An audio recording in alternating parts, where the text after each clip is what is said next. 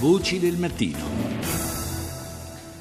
Una seconda parte dedicata alla bufera sul presidente americano Trump. Abbiamo sentito, ne abbiamo parlato in questi giorni, dei presunti legami tra il suo staff e la Russia, il cosiddetto Russia Gate. Ci sono sempre novità che arrivano dagli Stati Uniti, da ultimo quest'audio di un anno fa di un senatore McCarthy che poi l'ha smentito, ha detto uno scherzo, McCarthy che diceva Putin pagato dal, eh, oh, scusate, Trump pagato da Putin, insomma la polemica va avanti, ne parliamo con Giuseppe Sarcina che è corrispondente del Corriere della Sera dagli Stati Uniti. Buongiorno, anzi buonasera.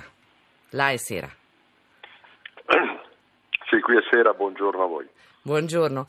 Allora, Sarcina, si è parlato in questi giorni della possibilità dell'impeachment, che è una procedura molto lunga per Trump.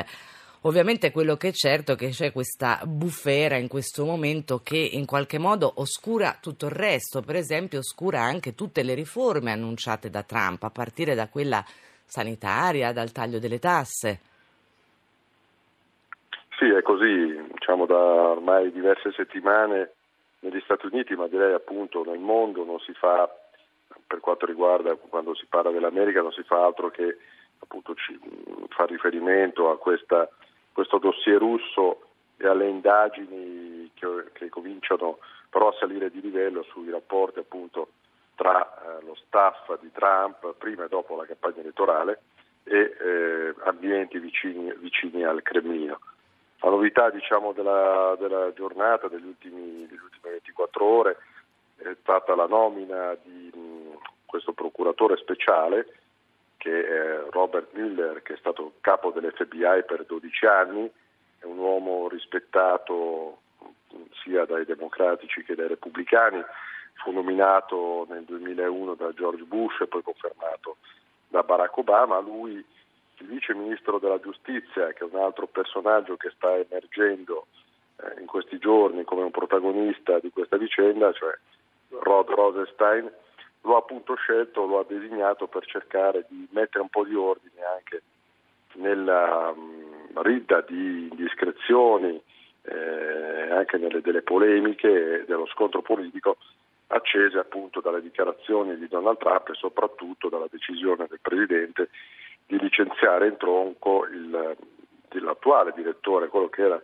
il direttore dell'FBI, cioè James Comey, il 9 maggio scorso. Ieri sul Corriere della Sera ha scritto che insomma, la procedura dell'impeachment è una, ce l'hai descritta, è una procedura abbastanza lunga, l'iter parlamentare, ci vuole la proposta eh, eh, della Camera, poi il voto del Senato. Tutto questo quanto tempo sottrarrà al lavoro della, dell'amministrazione del Trump e anche a noi? Perché lei ha appena detto si parla solo di questo ultimamente, si parla solo di Putin, dei rapporti con Putin, del Russiagate.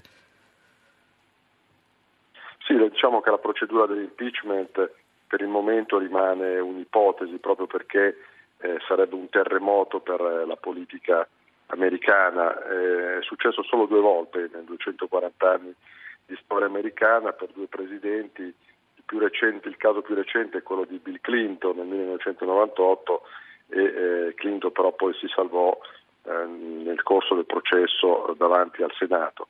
E Nixon anche era un altro precedente, però Nixon diede le dimissioni prima. Questo per dire che appunto è un evento traumatico che si sta cercando di evitare eh, come la nomina di questo procuratore generale dovrebbe servire almeno a cercare di eh, canalizzare ehm, le inchieste e eh, diciamo anche l'energia eh, del mondo politico su un solo personaggio, su un filone preciso, anche se continueranno poi naturalmente le indagini delle due commissioni parlamentari eh, di intelligence sia della Camera e del Senato che già stanno lavorando e andare avanti con l'agenda delle riforme. Questa soprattutto è eh, l'intenzione del grosso del Partito Repubblicano che naturalmente è quello che rischia di essere travolto da questa bufera, oltre che il Presidente stesso, perché ricordiamo che fra un anno o poco più si voterà per rinnovare un buon numero di parlamentari nelle elezioni di, di term e, e, molti repubblicani temono di ehm,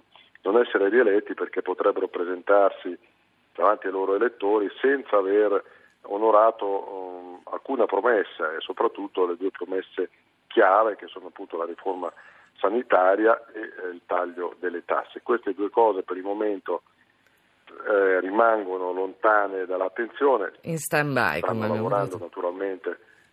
Sì, sono in stand-by, diciamo ci stanno lavorando, la riforma sanitaria era passata alla Camera dei rappresentanti, adesso eh, deve passare al Senato. Qualcuno ci sta anche lavorando, però è evidente che eh, ci si lavora diciamo, con la mano sinistra, mentre tutte le energie per il momento sono impegnate a capire che cosa succederà al Presidente. Grazie Giuseppe Sarcina, corrispondente del Corriere della Sera.